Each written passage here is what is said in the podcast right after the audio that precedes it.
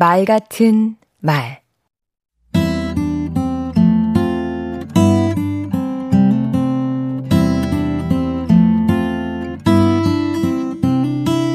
안녕하세요. 강원국입니다. 중고등학교 하교 시간에 버스 타는 일이 종종 있습니다. 하나같이 예쁘고 풋풋합니다. 나도 저런 시절이 있었지. 추억에 잠기기도 하지요. 그런데 이런 상념을 깨게 만드는 소리가 있습니다. 바로 욕설입니다. 대다수 학생이 욕을 달고 삽니다. 욕을 욕이라고 생각하지 않는 듯 합니다. 욕으로 우정을 확인하는 것 같기도 하고요. 크게 걱정하진 않습니다. 나이 들어가며 알게 될 테니까요. 진짜 친하다는 것은 서로 예의를 지키고 상대를 존중해주는 것이라는 사실 말입니다. 어린 시절엔 말도 짧게 합니다. 존대를 하지 않지요. 엄마 밥 줘. 싫어. 안 먹어. 이렇게 말합니다. 제 아들도 그랬습니다.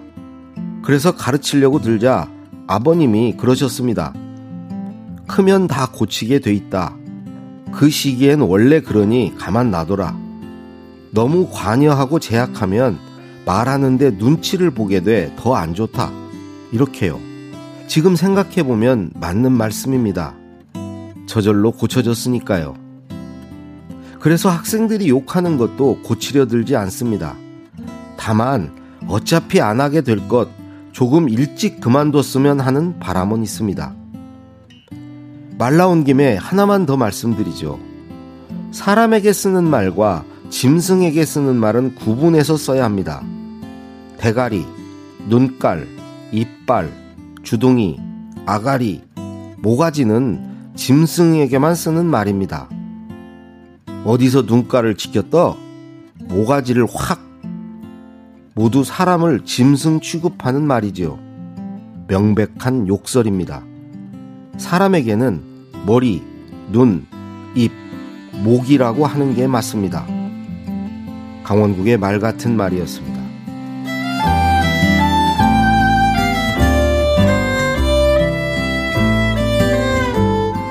아름다운 말로 사랑하기에도 부족한 날들.